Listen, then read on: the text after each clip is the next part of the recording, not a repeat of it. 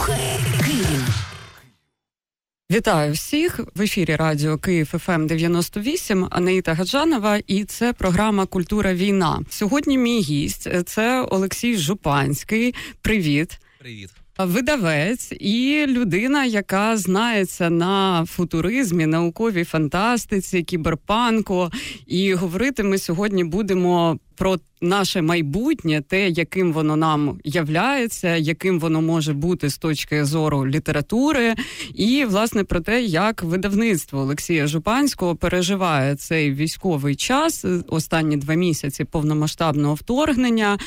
І власне, давай е, як людина, яка е, якій ми завдячуємо виданням Оруела українською, давай одразу поговоримо про те.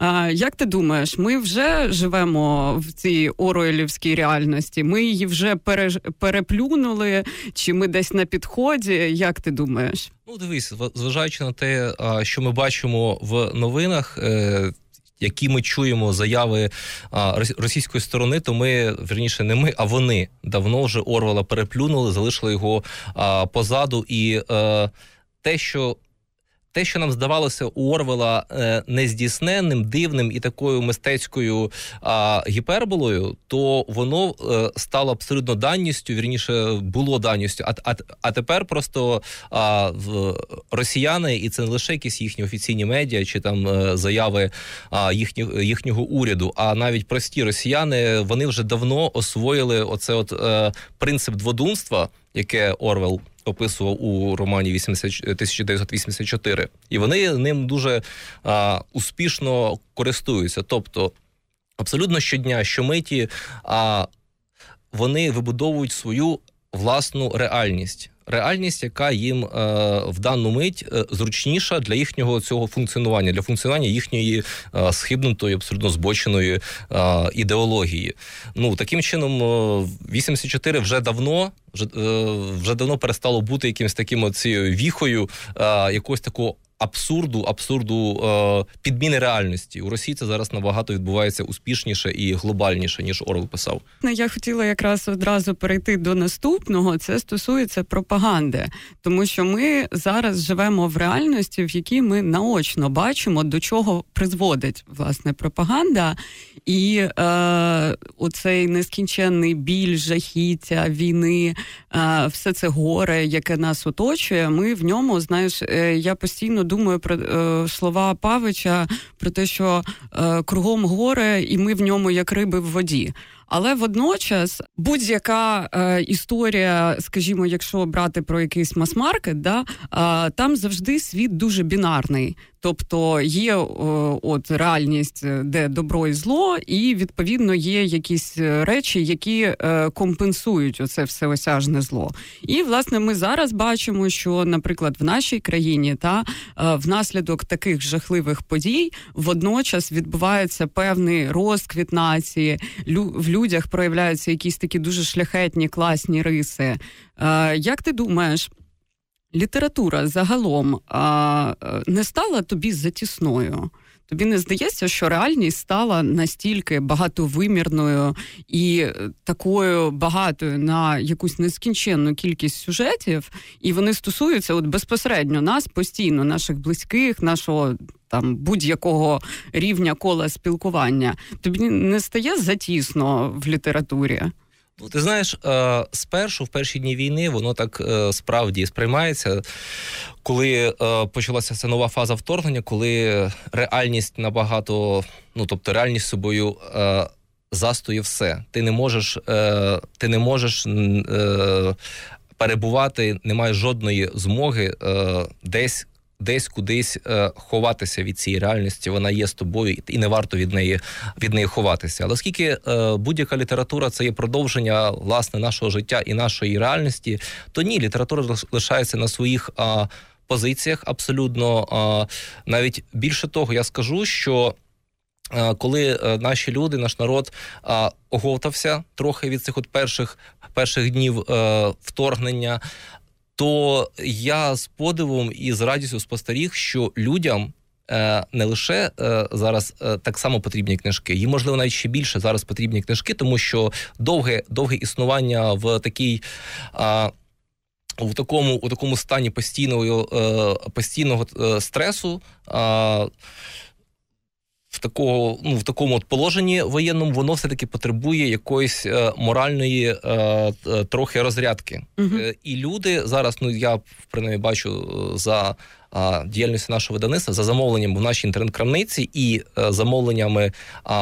Інших магазинів, зокрема великих мереж українських книжкових, то люди зараз дуже активно знову повертаються до до книжок, і для багатьох, можливо, книжка саме є таким якимось порятунком е, саме от свідомості від оцих от жахіть, які е, навколо нас останніми місяцями відбуваються.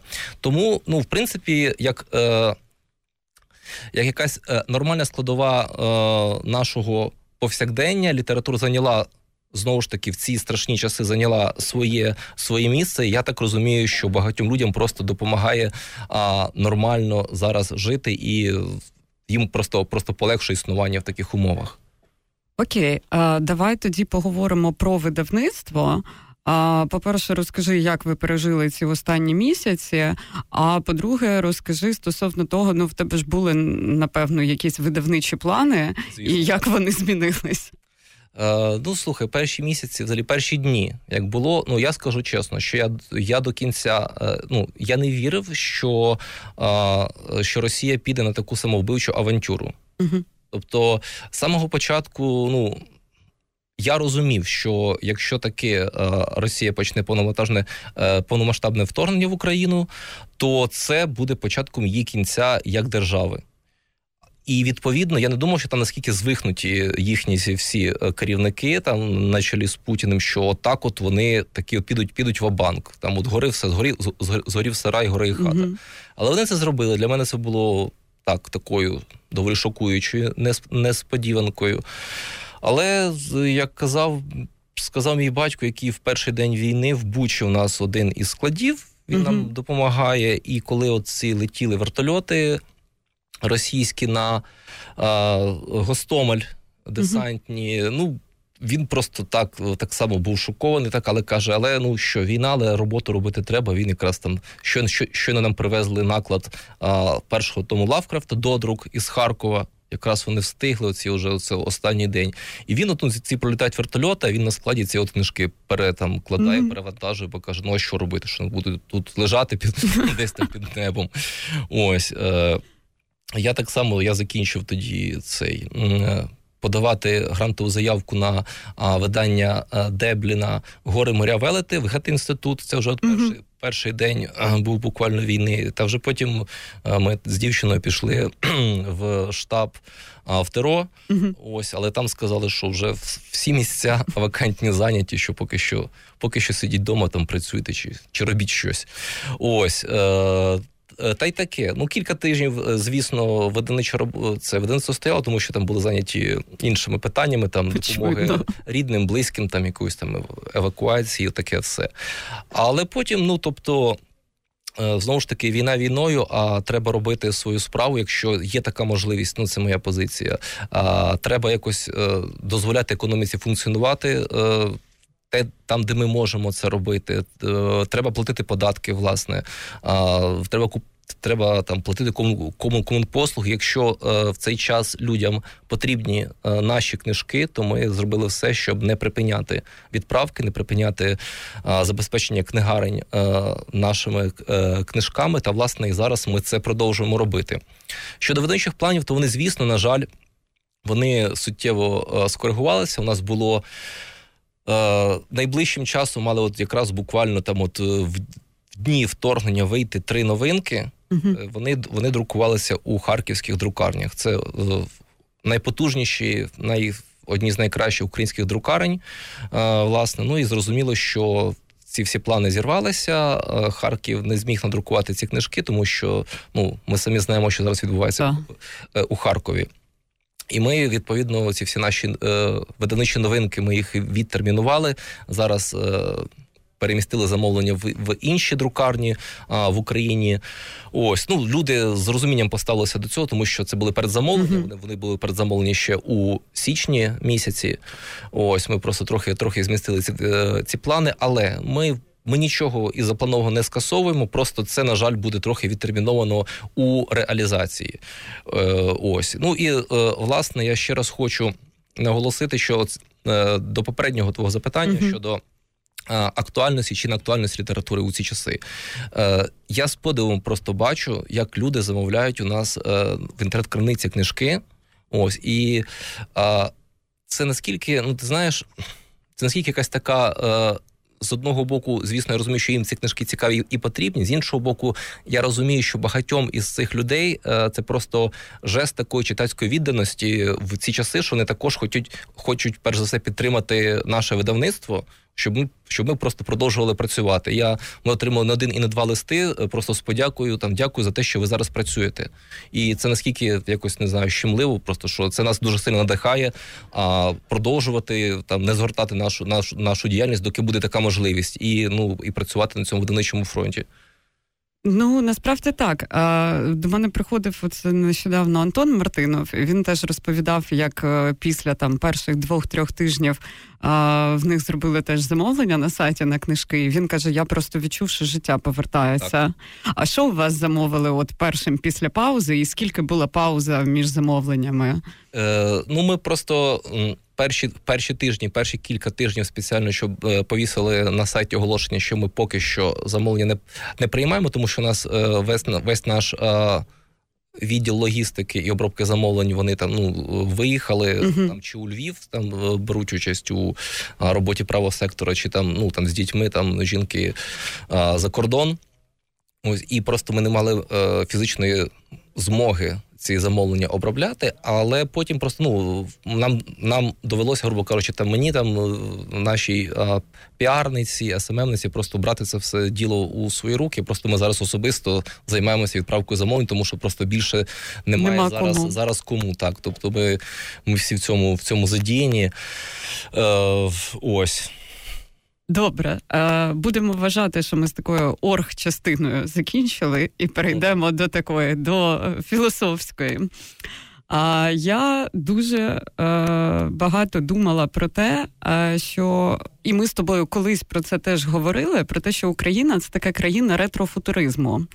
Ну, тобто, чому так? тобто, в нас е, водночас е, там є якась шалена діджиталізація і бюсти Щорсу і Леніну і Хрущовки. Ну, вже, ну, мабуть, уже не да, вже менше, бюсті, та, та, але от там до недавнього часу в нас поєднувалися якісь абсолютно непоєднувані речі і в естетиці, і в нашому способі життя, і в нашому способі мислення, тому що з одного боку ми ніби така досить прогресивна європейська країна, з іншого боку, в нас е, тоталітарна кулінарні пережитки просто сягають, знаєш, як це від коріння до коріння. От і серед цього всього а, є певна тенденція. До спостережень, і я знаю, що ти теж постійно звертаєш увагу на якісь речі, які в місті ти от помічаєш, і весь цей київський кіберпанк, який він для тебе зараз? Ну, він він він вистояв, як як, як і вистояло місто. А, Я думаю, що якщо говорити про цей ретрофутуризм, зокрема про так званий київський кіберпанк, то він буде лише розвиватися, тому ну тому що я бачу просто рух України лише лише вперед. Е, Ми побачили знову ж таки. Ми завжди, от українці, е, в них є така е, риса припіднятися, що ось десь там, от за кордоном, mm-hmm. отам життя, отам, отам прогрес, там люди так от живуть. А ми тут в Україні такі бідні, сірі. І ти знаєш, чесно кажучи, там до війни трохи поїздивши по світу, я абсолютно побачив, що наскільки ми живемо в гарному uh-huh. місті, наскільки ми щасливі, наскільки ми, наскільки в Києві гарна інфраструктура відносно інших інших міст. А, Тобто нам, в принципі, немає на що жалітися. І от зараз, е, після перемоги, я впевнений, що Україна тепер якось ще більше буде впізнаваною у всьому у всьому світі. Ми ми і до цього були дуже е, на дуже непоганих позиціях, але зараз просто я ну я бачу, що в Україні буде ще більше можливостей для розвитку і для руху саме вперед, і в те майбутнє. То от якраз київський кіберпанк він е, розквітне і буде ще таким от потужнішим. І якраз от а, саме ця от приставка ретро її доля буде зменшуватися, а футуризму буде саме саме збільшуватися. Це вже відбувається. Ну так, ти якраз заговорив про майбутнє. Давай, як людина, яка читала просто якусь незліченну кількість варіантів майбутнього та в літературі.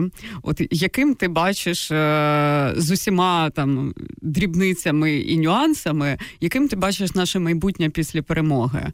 Тобто, до якої реальності утопії, антиутопії ми близькі на твій знаєш, от на щастя, е, мені здається, що якраз Україні от такі похмурі е, футуристичні прогнози їй, їй, їй не світять. От е, просто через те, що у нас така ментальність, ми ніколи не будемо влазити в таке от болото цієї анти, антиутопії, чогось чогось такого похмурого, про що нам там про що йдеться в дуже багатьох е, саме футуристичних е, книжках, там антиутопіях, е, фантастиці, кіберпанку, тому ж, зокрема, так. Тобто, ми ніколи там, якщо буде якась така, от ти кажеш, що вже є, я з тобою згоден, ця шалена діджиталізація суспільства, але ми ніколи не перетворимося в той самий Китай, де де там оця от саме діджиталізація, вона стала якимось таким. Е, засобом контролю і впливу на на, на народонаселення. Тобто, ну українці наскільки інші, що оці всі загрози майбутнього, мені здається, вони вони не є для нас аж таким, аж такою проблемою. Е, ну, ми бачимо на прикладі нашої новітньої історії, от революція гідності, попередній майдан. Е, тобто, нас, от це от е, східне стойло, як от як от е, люблять е, росіян заганяти чи тих самих нещасних білорусів. От, от, от з нами з нами так не вийде. І на жаль, це має свою ціну, як ми зараз бачимо. Оце нова фаза війни. Так, це має це має свою свою ціну, бо не всім подобається саме такий стан речей, коли є величезна країна, коли є великий європейський народ, і він не хоче грати за правилами тих східних сатрапів. Ось тому я я вважаю, що в нас це буде в цьому всьому е, сенсі позитивно. І е, навіть дивлячись на останні, на останній досвід. Е, нашого протистояння Росії і те, як на це все дивиться зараз здивовано країни заходу, дивляться. Я думаю, що вони вже починають вчитися в Україні багатьом багатьом речам і відкривати для себе і робити і робити висновки про ті виклики, які зараз існують в сучасному світі, і про те, як з ними можна боротися, і як Україна з ними бореться. Ну так, власне, як ми показуємо приклад і так. захищаємо всіх інших. А я хотіла ще з тобою поговорити про таку річ. Естетика будь-якої антиутопії, як ти теж вже помітив, вона досить е, сіра, похмура, і е, закладено в ній е, дві такі монументальні речі: це з одного боку життя по визначеним правилам та дуже регламентоване на будь-яку дію є е, певний закон, да, який це контролює. А як ми бачимо в Україні, це так не працює, і тут можна навіть там е, самий простий приклад навести будь-який український президент. Тобто е, всі, хто е, ставали очільниками нашої країни, вони, врешті-решт, ну не враховуючи там Януковича, його спіткала інша доля ну, з очевидних причин, але реально навіть там по нашому актуальному президенту можна помітити, як е, він перетворюється абсолютно в іншу людину з абсолютно іншими цінностями, з абсолютно іншими наративами, які він озвучує. Я не можу судити, він це робить щиро, чи під тиском, чи я не знаю, е, як ця трансформація з ним відбувається. Але от так, є оцей момент, що українці е, не не грають по чужих правилах. І тут е, знову ж таки від Запорізької січі і донині. Тобто, в нас все абсолютно своє, інше, і ми все ще якимось таким затишком, мені здається, наповнюємо. Хтось на днях е, показував мені пост про те, що. Коли е, українські військові там десь в полях ночують в окопах, то там на другий день там з'являються килими і линолеум, потім домашні тварини, і типу і словом, е, ми намагаємось якось зробити максимально таким комфортним життя навколо себе, навіть якщо це поле бою. І е, от це одна риса, а інша е, ще така, що мені здається, стала теж зараз актуальною. Це такі неформальні об'єднання людей які відбуваються абсолютно ситуативно, і оця здатність е, до самоорганізації такої якоїсь феєричної, я би сказала, іноді. І е, для мене зараз Україна це місце, е, де все можливо. Причому все, от як найгірше, так і найкраще. Як ти сприймаєш от е, ці зміни в суспільстві і е, такий турбо-турбо режим того, що відбувається, як люди змінюють свої комунікації, як взагалі в нас спрощуються всі якісь навіть бюрократичні е, процедури? Тобто, як ти це все бачиш от своїм зором?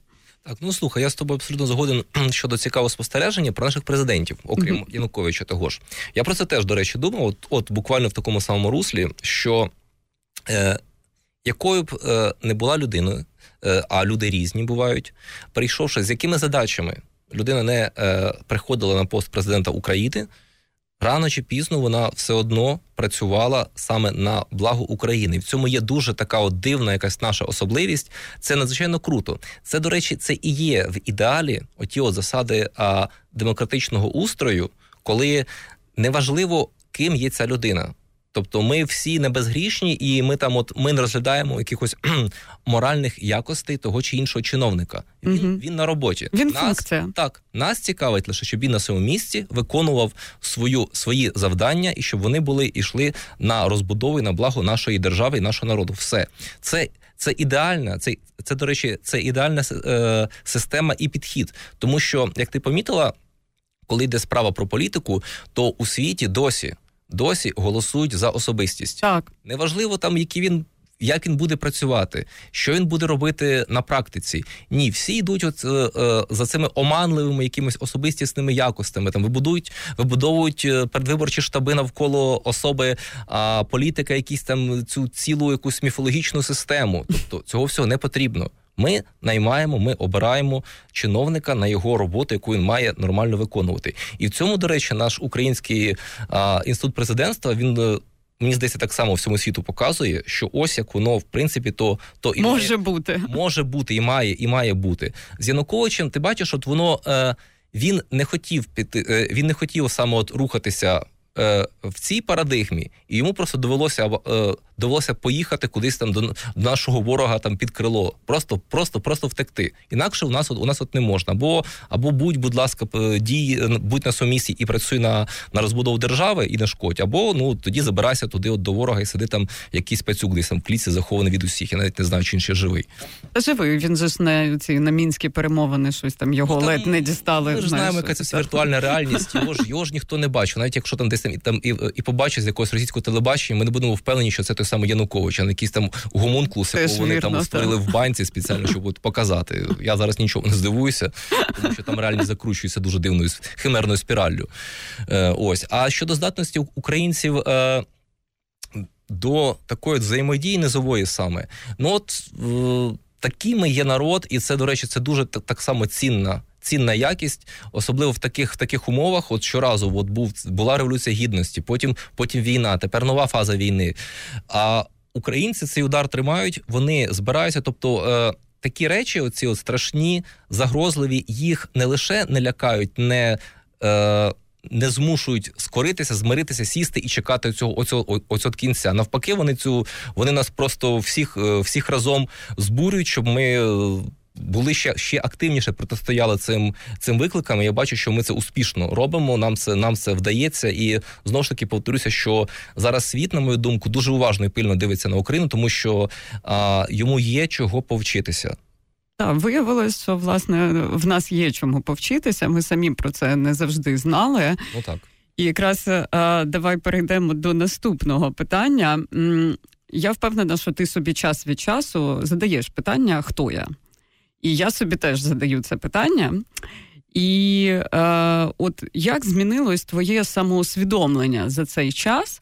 Тому що е, я коли м, дивлюсь на себе, та в мене е, постійно починає виникати в голові фраза з моєї улюбленої книжки Таня Малярчук, як я стала святою.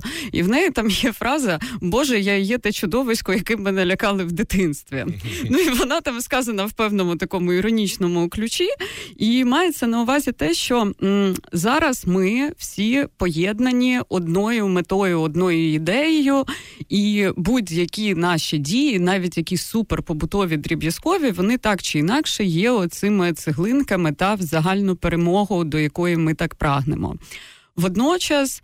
А я себе постійно ловлю на думці, що я не можу собі, ну скажімо, посумувати про щось таке, що мене підбило ще до початку вторгнення. Ну тобто, якщо зводити до якогось зовсім такого смішного, не знаю, я не можу переживати про те, що мене перед війною хлопець кинув. Знаєш, ну тобто я собі не можу це дозволити, тому що я бачу, що відбувається. В мене в родині відбувається теж купа не найкращих речей в нашій родинній історії. І загалом, в принципі, світ навколо сповнений таких подій, в яких е, те, що тебе кинув хлопець, це взагалі останнє про що ти мусиш думати. Водночас водночас це стирає наші якісь особисті. Бажання. А мені здається, що дуже багато хто з нас е, досить суттєво забив на свої якісь професійні амбіції, на все це, і відповідно змінюється от уявлення про те, хто ти.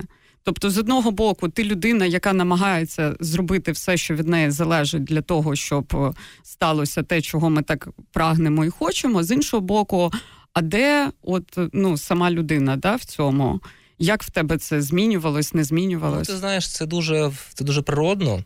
Ну, от коли в таких в таких умовах викристалізовується лише а, найважливіше, найсуттєвіше а, е, в цю мить, і всі речі, які там принаймні можуть зачекати, ти їх а, е, свідомо чи підсвідомо просто відставляєш в бік, тому що ну все таки вибудовуються пріоритети, коли є загроза твоїй державі твоєму народу, тобі, твоєму життю, то якось ті речі, без яких можна зараз обійтися, ти їх ти їх, ти їх трохи трохи ігноруєш.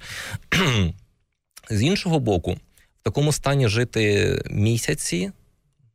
Якщо доведеться роки, це дуже це дуже складно.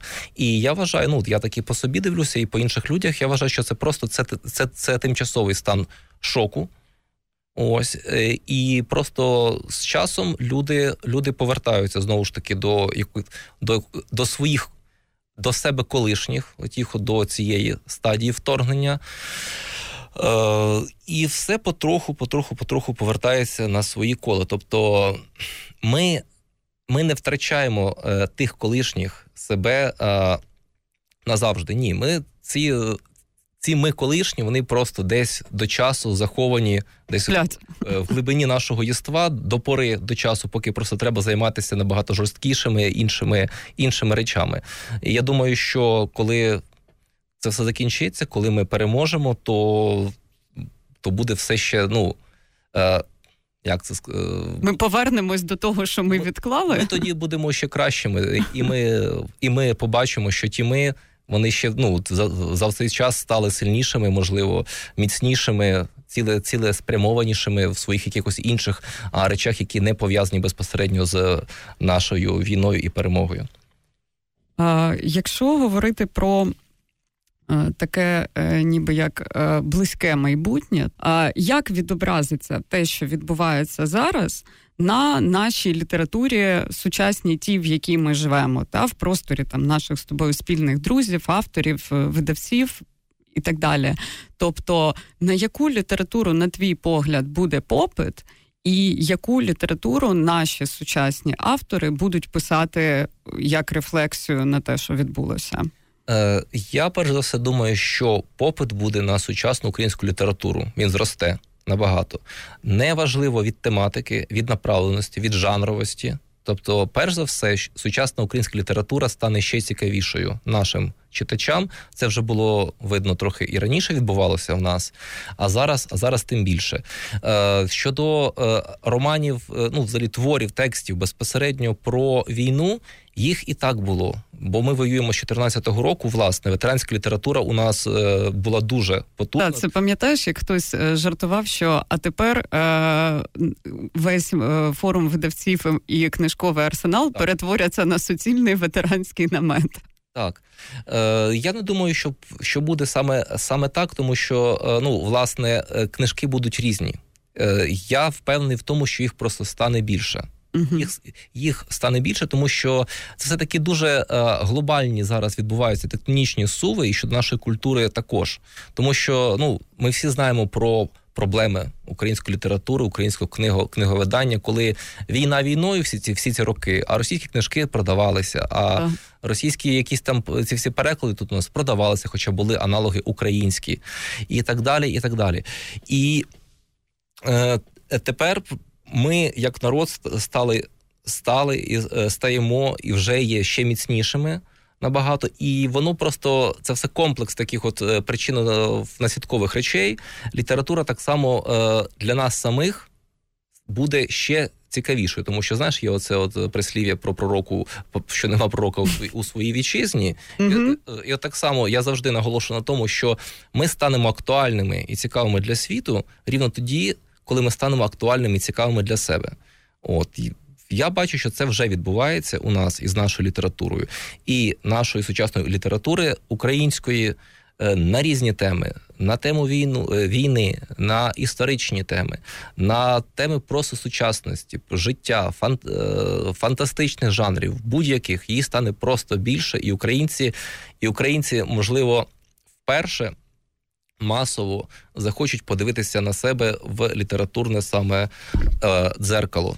Ось, mm-hmm. Тому що ну світ цікавий, література світу цікава, але досі мені здається, дуже бо надто було багато уваги українських читачів саме прикуто до світової літератури, mm-hmm. а свої цікавилися якось якось менше. Тепер, тепер, коли ми себе знову вкотре по-новому побачили, і а, виявилося, що ми а, е, справді дуже потужні, дуже круті і організовані. Я думаю, що якраз це і позначиться на літературі і на інтересу е, інтересі е, нашого читача до власної літератури. Як ти думаєш, ким би міг бути, чи це може бути якась група персонажів, ось такі українські супергерої? Ну, вони вже є, це наші військові.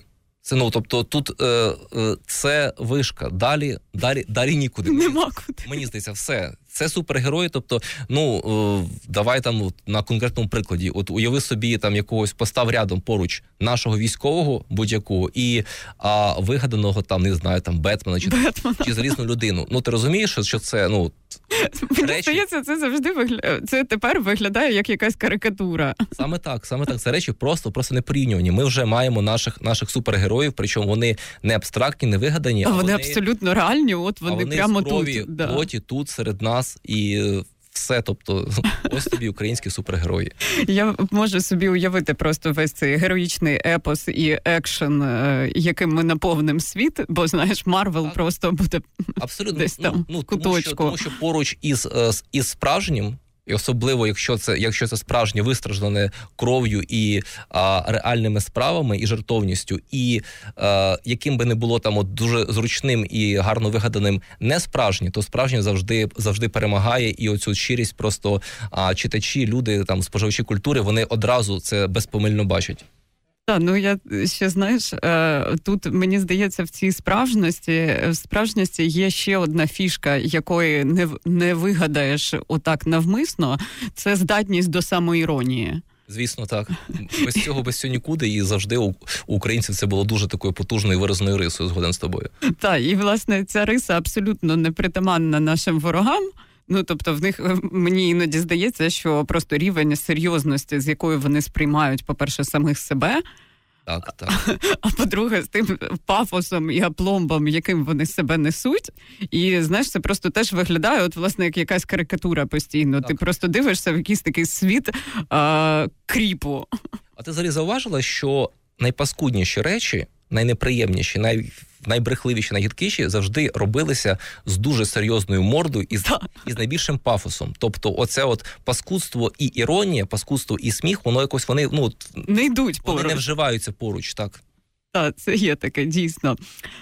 Добре, давай е, ще поговоримо про те, власне, що би ти порадив українцям зараз почитати, такого, щоб воно ніби потрапляло в наш настрій, та оцей такий, який він є останнім часом, такий від від цього, від е, журбою радість обняла. Знаєш, постійно ці е, гойдалки такі ми переживаємо, і я особисто теж.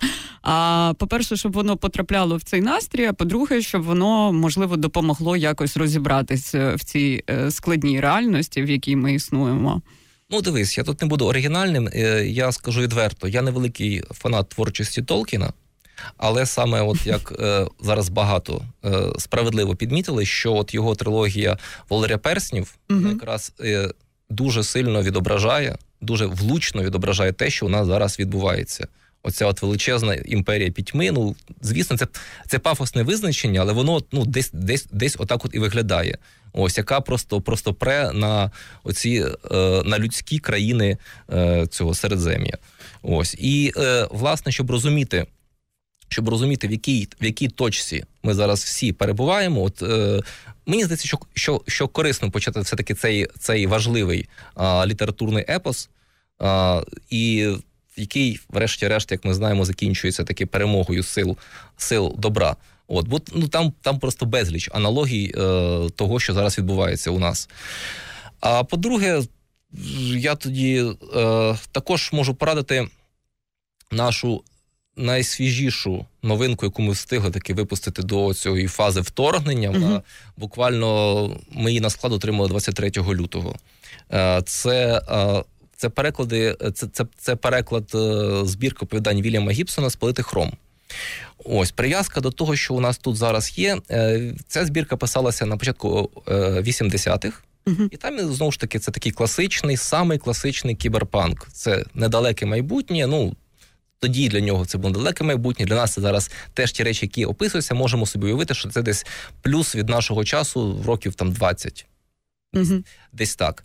І тоді, на початку 80-х, е, е, у Вільяма Гібсона там доволі доволі часто е, фігурує згадування, те, що ну, світ лишається таким, як був на час написання цієї збірки. Тобто є Сполучені Штати Америки, там які, яким протистоїть і доволі успішно протистоїть Радянський Союз. І він навіть там от е, спромігся на те, щоб економічно підірвати міць Сполучених Штатів. Вони вже не є такими е, потужними, вони є вже більш більш роздробленими. А от у загадкового і могутнього СРСР там все добре. Там була і космічна програма потужна, і те, і інше. Так ось вже на цей час. Ніякого СРСР немає. А я сподіваюся, що ще трохи то вже і Росії, цієї Російської імперії в такому стані, як вона зараз перебуває, також також не буде. І от просто цікаво почитати, окрім того, що Гібсон сам по собі дуже цікавий цікавий письменник, і ці його концепти, які він закладав в ту збірку оповідань, е, вони е, досі наш е, світ наша ця футуристика рухається по тим самим лекалам. Це от і інтернет, і віртуальна реальність, і діджиталізація, і все інше. Ось е, і він. Навіть він, е, такий проникливий е, футурист, як Вільям Гібсон, не міг передбачити, що вже за е, там якихось е, 10 років чи навіть менше е, СРСР просто просто перестане існувати. І, і, І відповідно я так само сподіваюся, що скоро Російська імперія рухне. Та ну ми всі е, всі знаєш, вболіваємо за це насправді не одну сотню років усією нацією. Ну, та нарешті вже але так інтенсивно і так спільно, мені здається, що ще ніколи. А я згадала одну твою фразу. Я не пам'ятаю, це була чиясь цитата, чи це була твоя пряма мова. Але я її сьогодні прямо по пам'яті згадала. А ти говорив таку річ, що. Е, майбутнього немає, є нескінченне сіре е, сьогодні, під потреби якого переписується вчора і корелюється завтра. Ну, це концепція насправді Орвела з його 1984. Е, Можливо, то була просто розмова про мій роман Благослови тебе Боже, Чорний Чорний генсек. Напевно, так. який є такими от алюзіями на цей от безкінченний осучаснений совок. І я, якщо вже це згадувати, то е, коли у нас була революція гідності. Угу вона тоді е, якось дуже дуже сильно у всіх нас, на мою на мою думку, підняла віру в себе. Е, бо, е, бо, власне, е, хай там як не були алюзії на радянський союз, саме який просто завмер в якісь такі точці свої і перестав розвиватися, але і розпадатися також перестав. То благослови тебе Боже, чорний генсек, там все таки йшлося і про наше суспільство теж з усіма його вадами, негативними рисами і так далі. І коли у нас трапився трапилася революція гідності, я якось. Е, десь там, от в глибині душі, десь там, от підсвідомості, вірніше свідомості, аж mm-hmm. трохи засмутився, що я ну в таких прогнозах був неправий, що можливо аж надто критикував нас. Uh-huh. Наших людей, наше на, наше суспільство, що ми виявилося набагато кращими, ніж я це це описав а, в романі.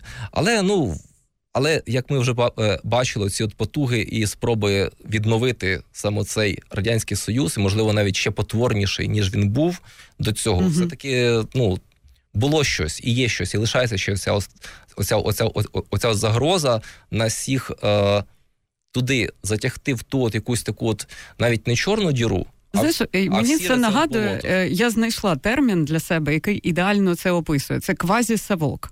Так, так, так. Але ну, мабуть, справді, що квазі, тому що те, що зараз те, що у Росії відбувається, те, що не чинить, це в рази гірше, ніж навіть ніж був той самий совок. Це вже якесь просто це е, якийсь совок помножений там от е, на три. Так, я знаєш, я коли е, дивлюсь е, туди за перебрік, мене завжди е, трохи дивує те, що я ніяк не можу зрозуміти, вони е, правда вірять в, в те, що вони несуть. Чи вони е, вже зрозуміли, але просто бояться зробити крок назад, ну тому що вже звалу немає, знаєш? І так і ні. Ти знаєш, от якраз в них е, дуже, як я казав, круто е, вийшло освоїти принцип Орвела, який він писав жартівливо в чомусь в 1984, принцип дводумства. Угу. Вони водночас і вірять, і ні. Тобто вони, вони вірять бо це е, їм вигідно в це вірити, і їх це заспокоює. Але знову ж таки, е, вони, вони водночас знають правду, і це ще жахливіше. Тобто вони чудово усвідомлюють, наприклад, що в Бучі була та сама різанина. Так. Вони це вони це знають, і водночас, в ту саму мить, вони це заперечують, бо російські благородні воїни не можуть такого робити. Це все українська там і британська провокація, і це все в них існує водночас, в одночасному такому квантовому режимі мислення. І тобто, все вони знають, все вони все вони розуміють, але вони навіть е, вже наскільки загралися в цю от зміну і заборону реальності, це вже просто вже звичка. Це не буде звичка, це вона набувається, я впевнений, як от просто тренуваннями там щоденними. Угу. Ти там штанга. Так, так, так. Такий от... тренажер. Абсолютно, ось вони вже вони вже вони вже звикли. Вони звикли собі затуляти справжню реальність якоюсь якимись цими вигаданими химерами, бо їм так просто зручніше існувати, зручніше існувати їхньому тому режимові і. Я не вірю, е, якщо ж говорити про це, в хороших поневолених режимом росіян. Ой, в це, це я взагалі не вірю, вся... як в явище. навіть. Так, так, це їхня вся вся колективна змінена, схиблена реальність, яку вони собі щодня е, вибудовують для себе. І ну, чесно кажучи, тим буде болючіше пробудження, тому що я ну я не знаю, коли вже. Я теж. Хоча, а може, а може і не бути ніякого ніякого. Я просто ніякого боюсь, та, що ніякого пробудження не буде. Оце мене насправді лякає. А, Добре, а, в нас лишилось ще два питання. Я сподіваюся, що ми їх встигнемо якраз про страхи.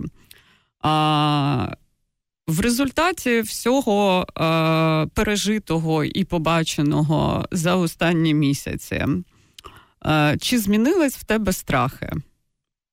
Е, Я думаю, я думаю, так. Мабуть, що просто е, увиразнився, увиразнився страх. Ну бо ми його всі всі вже бачили, бачили, от майже поруч.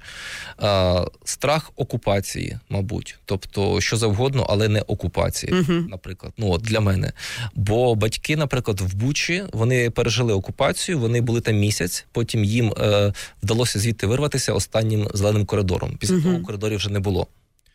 І ну, чесно кажучи, це було дуже дуже страшно.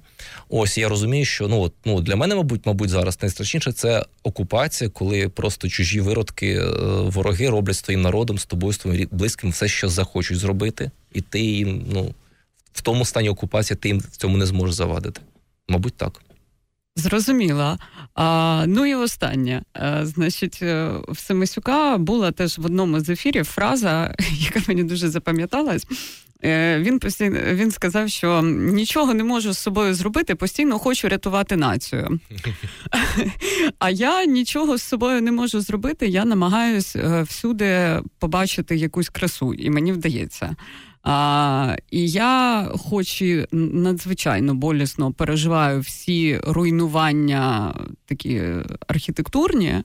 Причому незалежно від того, це якась хрущовка, чи панелька, чи це гараж. Ну тобто я просто надзвичайно прив'язана до простору, і в мене там в силу обсесивно-компульсивного розладу є оцей е, такий пункт, якщо мені потрібно, щоб все було на своїх місцях і щоб люди, там які все життя жили у Львові, щоб вони знаходились у Львові. Тому я там дуже складно переживаю ситуацію з тим, що е, обидва мої найближчі друзі зараз там на Донбасі воюють. Та тобто для мене, от частина сталості, це те, щоб всі були по місцях, і от відповідно, але я, попри з цим всім, я намагаюсь бачити красу, і мені постійно вона десь в якихось абсолютно дивних речах е, виглядає. Оце, що я писала на днях, що ти ще коментував про цей е, ларьок для слухачів. Так. Пояснюю, що е, в мене на зупинці, з якої я кожного дня їду на роботу, є е, розбомблений ларьок сигаретний, який потрапив під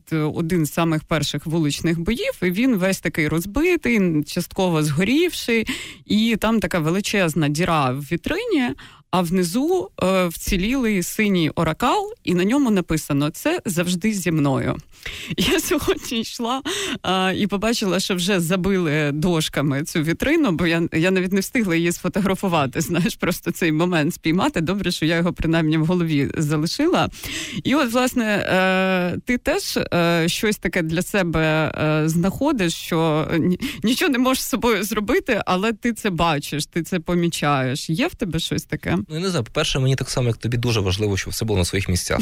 Тобто, це ну я не знаю, як чим це пояснюється, мабуть, е, збереженням своєї реальності, як uh-huh. ти як ти прийняв, як ти як ти любиш, і оця от якась а, бажання незмінності того, що тобі приємне, того до чого ти принаймні звик. Uh-huh. Ось воно е, в мене так само потужно потужно виражено, і коли щось там змінюється, е, там чи люди, як ти кажеш, десь там не і, там, не да. там, де вони де, де ти звик. І е, їх бачити, чи якісь там твої там місця змінюються. Так, це дуже від цього стає стає сумно. От коли були ці перші дні вторгнення, я от ходив там десь по Києву е, вулицями району свого, і я на це все дивився, знаєш, дуже так от пильно, прискіпливо. mm Е, Просто десь, можливо, підсвідомо підсвідомо боячись, що це невдовзі може зникнути, і намагаючись це все просто якось, хоча б запам'ятати, От якомога краще запам'ятати на майбутнє на той випадок, що раптом тут щось станеться, раптом цей там район там знесе якимись там ударами чи що. І ну так. І тоді, якраз в ті миті, оці от перші дні вторгнення, тоді, як ти от описувала з цим от ларьком ситуацію, я дивився на все це звичайний, це звичайний спальний район Харківський в Києві. Я дивився, думав, боже, яке все красиве, який який же він гарний. Ці всі облуплені, якісь там панельні дев'ятиповерхівки, оці вже нові дитячі майданчики, порожні тоді. Mm-hmm. Е, от Тоді ще якась така була ця холодна погода. Цей цей от пил сухий, дощів не було довго. Це от пил вітер носить вулицями і алеями. Я дивився, думав, господи, яке все тут красиве. Не дай Бог, щоб це все якось зруйнувалося. Ось так що є таке. Так Особливо... Отже, це був клуб естетів на радіо Київ ФМ. Ем. Нагадаю, що спілкувались ми з Олексієм Жупанським, українським видавцем, письменником. А, Це була програма Культура війна.